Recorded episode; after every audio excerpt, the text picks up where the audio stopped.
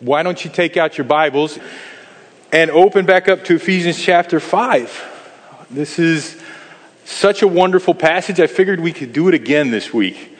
If you remember last week, we got into Ephesians chapter 5, verses 7 through 14, and got halfway through it, put a pause on it. So I want to go back tonight and actually finish the last two points that we didn't get to last week. But before we do that, before we get back into the passage, I think it would be good again to just step back, do a little bit of review, and kind of move forward um, into the passage, just kind of, again, an understanding of a proper framework of what we're dealing with here. Starting with Ephesians chapter 5, verse 1, I just want to go back to this really key phrase Therefore, be imitators of God as beloved children. And that command right there of Paul, as he writes to the Ephesian believers, is critical to our understanding, and it just really forms the whole backdrop for everything that follows in the rest of the passage. Be imitators of God. He has already exhorted them at the end of chapter 4 to be kind to one another, tenderhearted, forgiving one another, just like God in his Son Jesus Christ forgave you. And he says, therefore, because he was kind to you, because he has been so loving to you, because he has forgiven you. Therefore, be an imitator of your heavenly Father by being kind, loving, and forgiving, first of all, to your fellow believers. He goes on to command them in verse 2 of chapter 5 to walk in love, just like Jesus Christ loved us and gave himself up for us as a sacrifice to God. The first couple of verses, again, of chapter 5 form the whole backdrop for our understanding and the context through which to view the rest of the chapter. Paul goes on and commands them in the next several verses regarding things to avoid. Here is what you used to be. Here's what you used to act like. Here's what the world outside, the unbelieving world, acts like. You are to avoid these things. Things like sins of the tongue, sexual immorality, and covetousness. Hey, Paul is very clear that believers are to avoid these sins that are not proper for those who seek to be imitators of God. And that's where we jumped in last week to verse 7. And I'd like to go ahead and just pick that up and start and read verses 7 through 14, and then we will get back into it. He says, Therefore, do not become partakers with them. Talking about the unbelievers who partake in these very wicked things that he had listed in the first part of the chapter. Don't be partakers with them because the wrath of God rightly comes upon those who practice these things. Okay, so he says, Don't be partakers with them, for at one time you were darkness, but you are now light in the Lord, so walk as children of light. For the fruit of light is found in all that is good and right and true, and try to discern what is pleasing to the Lord. Take no part in the unfruitful works of darkness, but instead expose them. For it is shameful even to speak of the things that they do in secret. But when anything is exposed by the light, it becomes visible, for anything that becomes visible is light. Therefore it says, Awake, O sleeper, and rise from the dead, and Christ will shine in you.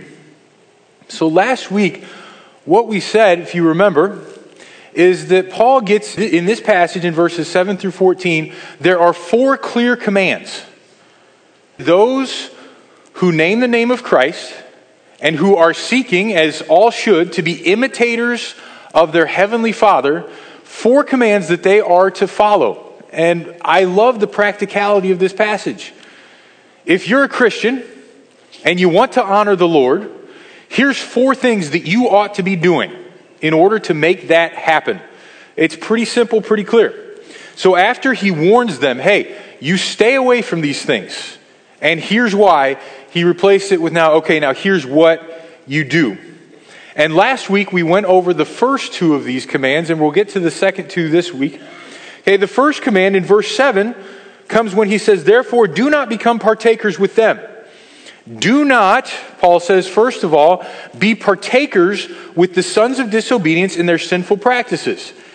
And again, this idea of be partakers in their sinful practices, it's not nebulous. You see, he's already put legs to it in the first part of the passage, earlier in the chapter. Avoid those sins of the tongue that the unbeliever is known for.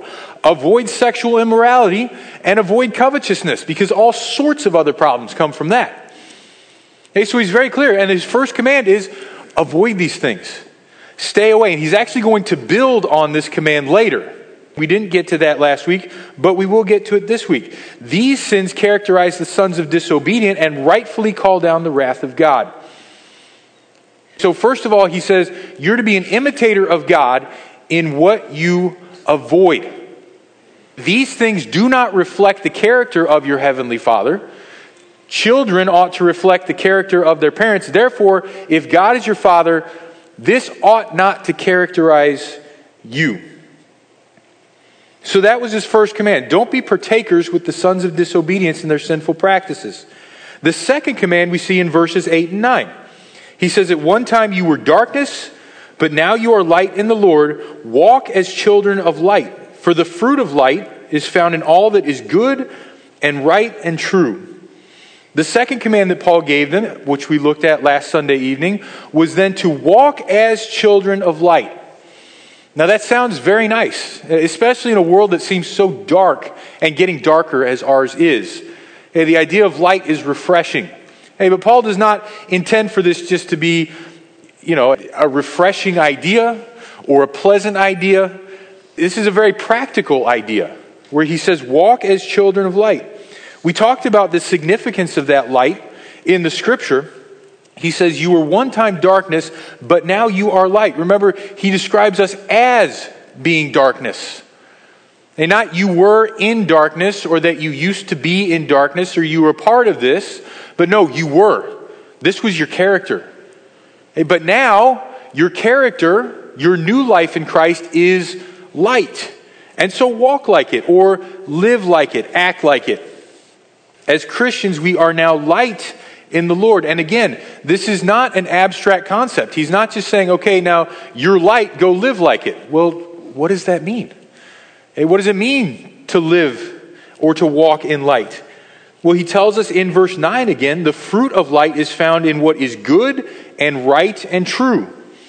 The intrinsic goodness, goodness in nature and effectiveness, that which is willingly and sacrificially done for others, that is pleasing to the Lord. A righteousness. Those who have been made righteous by God are commanded to live righteously. Like we see in 1 John chapter 2 verse 29 because we know that Jesus is righteous, we know that everyone who practices righteousness is born of him. Is Paul effectively saying, how do you know that you're walking in the light? Does your life reflect the righteousness of Jesus Christ? Do you look like Jesus? And obviously, we don't do that perfectly. Nobody will this side of heaven. But as the general pattern of your life, reflective of your Savior Jesus Christ goodness, righteousness, truth, that which is honest, reliable, trustworthy. Do you live with integrity?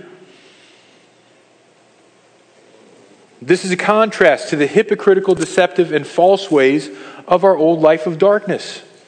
And so Paul gives them the first two commands avoid, don't be partakers with them, with the children of wrath who participate in these sins that I have talked about earlier in the chapter. Walk then as children of light.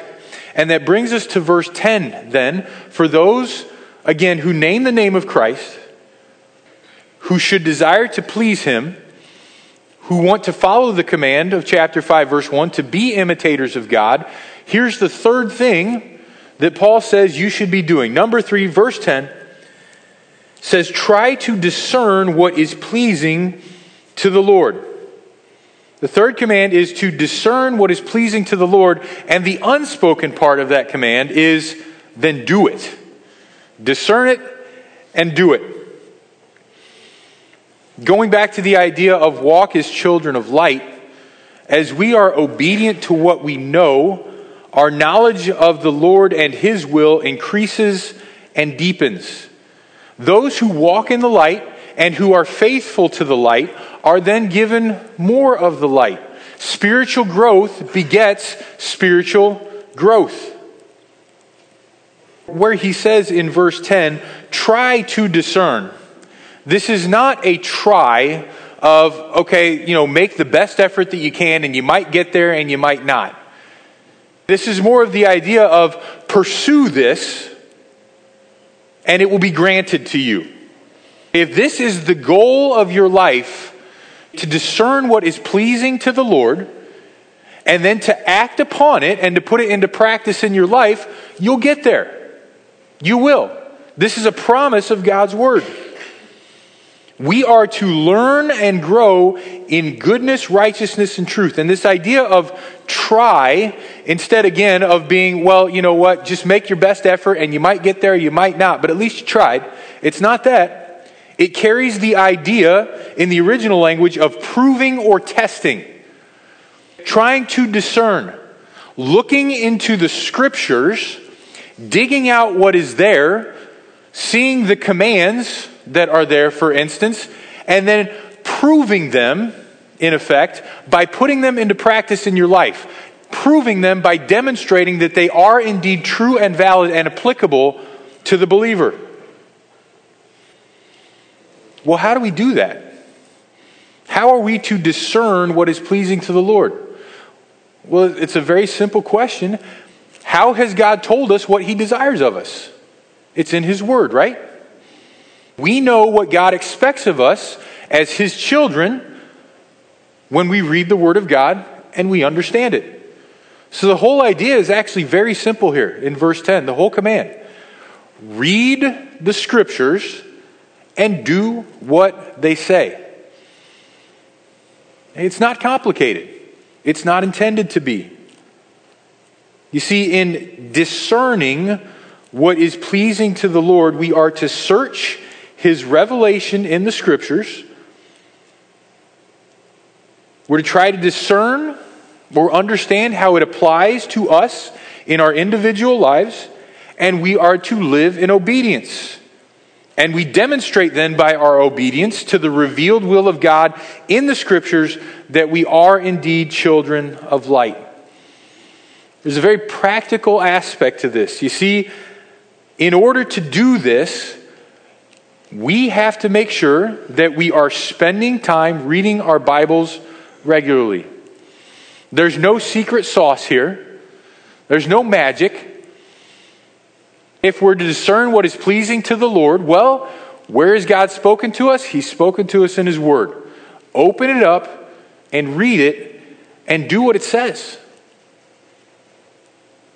Again, there's no special mystical secrets to being an imitator of God or to walking as a child of light. Discern what is pleasing to the Lord. Look into His Word. Spend time with Him in His Word. Do your best to understand it with the power of the Holy Spirit. And then, by that same Holy Spirit, live it out. Pray for grace. Keep working. Where you fail, where you see yourself falling short, when you mess up, get on your knees, ask forgiveness, Lord, help me to do better. Get up and go try it again by the grace of Christ. So try to discern what is pleasing to the Lord. The fourth command, then, that he gives them is found in verses 11 through 14. He says also, Take no part in the unfruitful works of darkness, but instead expose them. For it is shameful even to speak of the things that they do in secret. But when anything is exposed by the light, it becomes visible, for anything that becomes visible is light.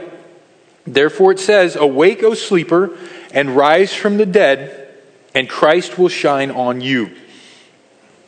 The fourth command here is to expose the works of darkness.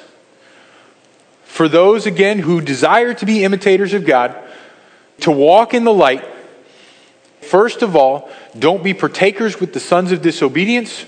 Walk as children of light. Discern what is pleasing to the Lord and live it out.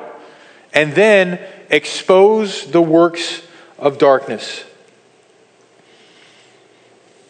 In verse 11, where he says, Take no part in the unfruitful works of darkness. It could also be translated, Do not become a partaker with others in these works of darkness. Now that sounds pretty familiar, right? And pretty similar actually to his first command, where he says, don't be partakers with them. But this fourth command is actually building and kind of expanding that first command that we talked about. A child of the light, yes, should not be involved with evil, even by association. But it is not enough for a child of the light to simply avoid sinful practices.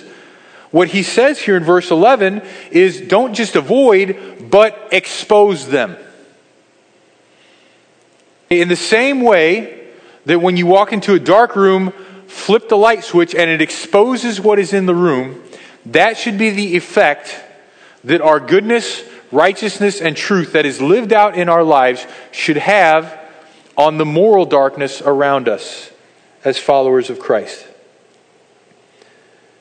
The verb that is translated expose carries the idea of reproof, correction, punishment, or discipline.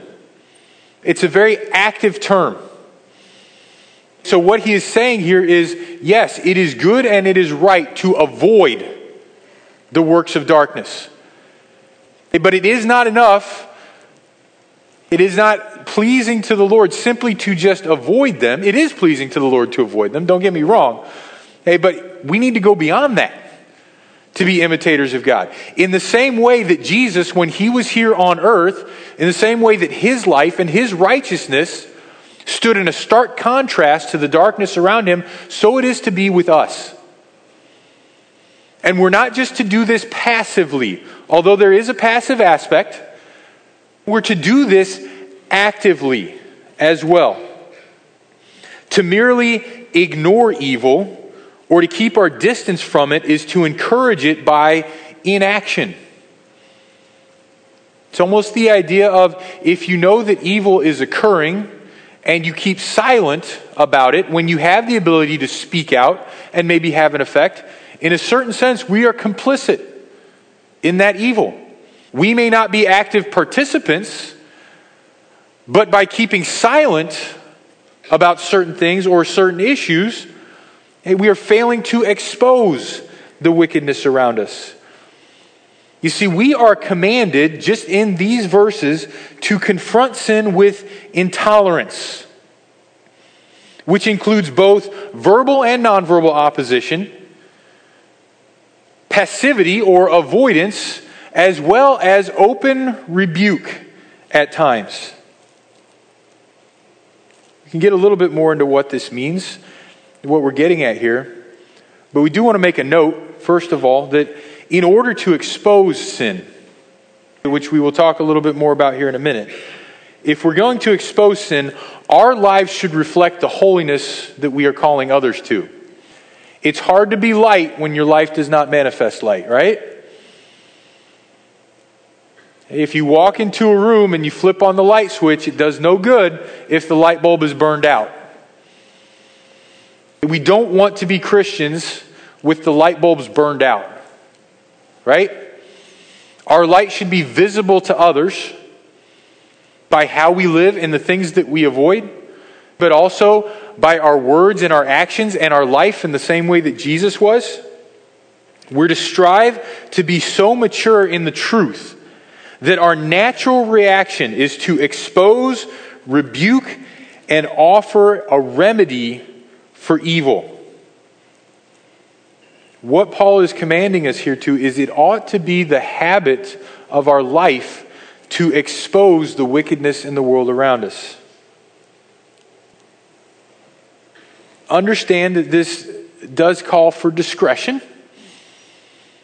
I don't think that Paul is sitting here saying that we're to just be running around willy nilly everywhere, pointing the finger at everybody and just yelling about all the things that we think are wrong. That's not what he's commanding us to. There is a time and a place to speak up. There is a time and a place to aggressively confront evil. But one of the things that I too want to remind us of is that in exposing the darkness around us, first of all, one of the key ideas that the New Testament points us to is that our response should be loving, first of all. We should always treat sinners, lest we think that this command here to expose the works of darkness is an excuse to turn into confrontational, hateful Christians.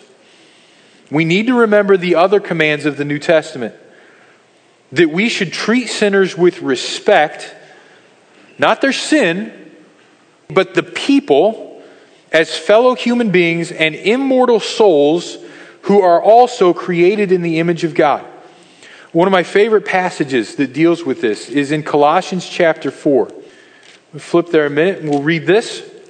Colossians chapter 4, verses 5 and 6, where Paul says again, walk in wisdom towards outsiders, making the best use of the time. And then he says in verse 6, let your speech, and again, the context here is towards unbelievers. Let your speech always be gracious, seasoned with salt so that you may know how you ought to answer each person. And again, I, I point this out because I know I've come across, I hope that I've never been one, hey, and I know that many of you in here probably know uh, Christians hey, who take this command and other commands like it to expose the works of darkness and take it to lengths where they become ugly confrontational people, and we don't want to be that. Hey, now again, we're making a general statement. Hey, Paul says, let your, let your speech be gracious. Be known even as you are exposing the works of darkness. Be known as a gracious person. Let your speech always be seasoned with salt. Okay, make the best use of the time. And we could go to many other New Testament passages that speak to this end, to the idea of, yes, we are children of light, but we're not children of light because of our own wisdom, or because we were better than anybody else, or because we were smarter than anybody else. We're children of light because of the grace of God. And it's our desire that God would have grace and mercy on those around us.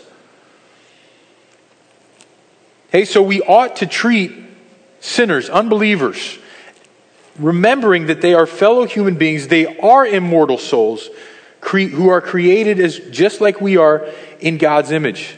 So there is that. Make sure that in this exposing of the light that you are still known as gracious people. But the other side of that is we must be gracious, but we must also never compromise truth, right? It is not gracious and it is not loving if we withhold truth. And again, this whole idea of grace in our speech and in when and where we and in how we confront evil. Okay? I understand. And again, scripture shows us there are times to drop the gloves, so to speak, right? There are times when Jesus himself was confrontational when he used harsh language. For example, towards the religious leaders of his day, when he called them a brood of vipers. Hey, that's not particularly warm and fuzzy, is it? No. And so there were even times when our Lord knew that discretion dictated that towards those who were using their religious power and their influence to oppress and send others to hell, he got very aggressive with those. Eh, and I would say there are times when it is good and it is right to aggressively confront evil. But I would say, even in the scriptures, we, we see that that is generally the exception rather than the rule. Let grace rule the day in your speech. Be known as a person of grace. And then, when it is necessary, we can aggressively confront in the same way that Jesus did. But again, it is not loving if we withhold truth.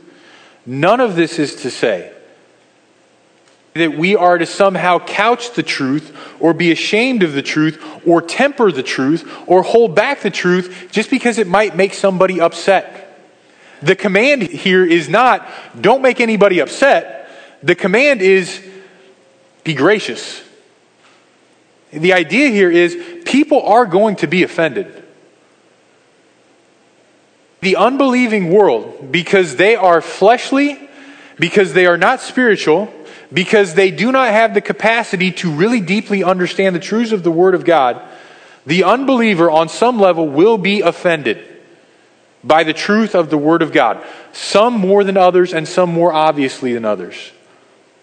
But the idea here is if the unbeliever is going to be offended, let them be offended at the truth of the Word and don't let the offense be caused by you personally. But it is not loving to withhold truth. We face a great deal of pressure, and we will face increasingly more in our world today to hold back the truth or to compromise the truth. We know that it is here, we know that more is coming, but we have to understand that love for our neighbor demands that we not back down from the truth, that we unashamedly proclaim the truth of the Word of God. You could compare it, and I think a good illustration would be the medical field. What if you had a doctor who a patient comes in and says, Doctor, I have this symptom and this symptom and this symptom? The doctor listens and says, okay, well, we're going to do this test, we're going to do this test, and we're, we're going to figure this out. And all the tests are run, and it comes back to the doctor, test results. This patient has some sort of terminal illness or very severe illness, let's say, that maybe is curable, that there is a remedy for, but the treatment is very long and expensive and painful. And rather than going to the patient and saying, well, here, here's the results, here's your problem. It's a very serious problem, but here it is, and here's what we can do to get you on the road to recovery. Here's how we can treat it. Instead, the doctor goes, you know what? If I show them these test results, they're going to get kind of upset. Like, that's going to be unsettling. That's going to be hard to stomach. And then if I tell them about the treatment, well, it's not fun treatment. And um, it could be painful. I'm probably going to have to inflict a little bit of pain in the course of treatment. And that might not make them happy with me. So instead of telling them this, I'm just going to tell them that everything's fine. We call that malpractice, right? That doctor, if he gets found out, nobody's going to slap him on the back and be like, Good job, you made everybody feel good. No, that doctor, if he gets found out, is going to lose his license, most likely, and may even face criminal charges, and rightfully so. It's the same way with us. We face, as Christians, as the church of Jesus Christ, increasing pressure in our world today when this command comes to expose the works of darkness. But if you expose them, you're going to be out of step with the culture. People are going to be mad at you. And right and left, we see churches, we see Christians, we see entire denominations compromising, backing down from the truth in the interest of earning the favor of the world. Well, if we do this, then they won't be mad at us. That's not love. It's all done in the name of getting along, in the name of love, in the name of charity. It's all baloney. It's not loving in the same way that that doctor was a terrible doctor we are terrible Christians if we fail to profess and proclaim the truth. We ought to do it as lovingly and as graciously as possible, but we cannot back down. If we are to obey this command to expose the works of darkness, we cannot compromise truth.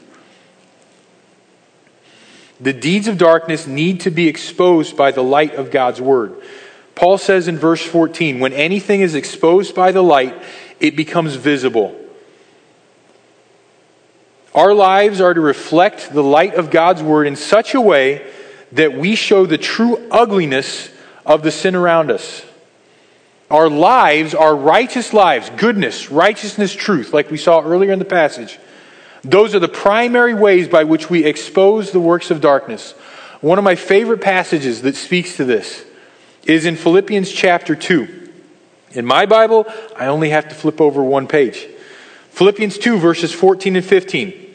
Do all things without grumbling or questioning, that you may be blameless and innocent, children of God without blemish, in the midst of a crooked and twisted generation, among whom you shine as lights in the world. Sound familiar? Very similar language to what he was using here in Ephesians chapter 5. Be blameless and harmless. That's the idea, like we talked about before. Let the offense come from the Word of God and not from you personally. The idea is the world will be offended. outside of these walls. There will be those that the truth of the Word of God causes offense to. But let it be so that it's the truth of the Word of God that when they look at your life, there is nothing that they can point to as being offensive. When it comes to how you treat people and how you relate to people, don't give them anything, don't give them any ammunition that they can use against you to bring down your testimony for the sake of Jesus Christ. What we ought to be doing here is praying for discretion, for wisdom, for grace. Lord, help me to treat those around me with grace in the same way that your son Jesus did, but also give me grace not to compromise your truth. Help me to have wisdom when I need to keep my mouth shut and when to speak up. And even when to aggressively speak up and aggressively confront the works of darkness. The second part here of verse 14 for anything that becomes visible as light. And then the second part, therefore, it says, Awake, O sleeper, and rise from the dead, and Christ will shine on you. As far as we can tell, this is adapted. Paul is going back to the Old Testament and pulling this from Isaiah chapter 60, verse 1, which he likes to do. Isaiah chapter 60, verse 1 says, Arise, shine, for your light has come, and the glory of the Lord has risen upon you. Now, Isaiah, when he wrote prophetically, in Isaiah chapter 60, verse 1, expressed the desire for the glory of the Lord.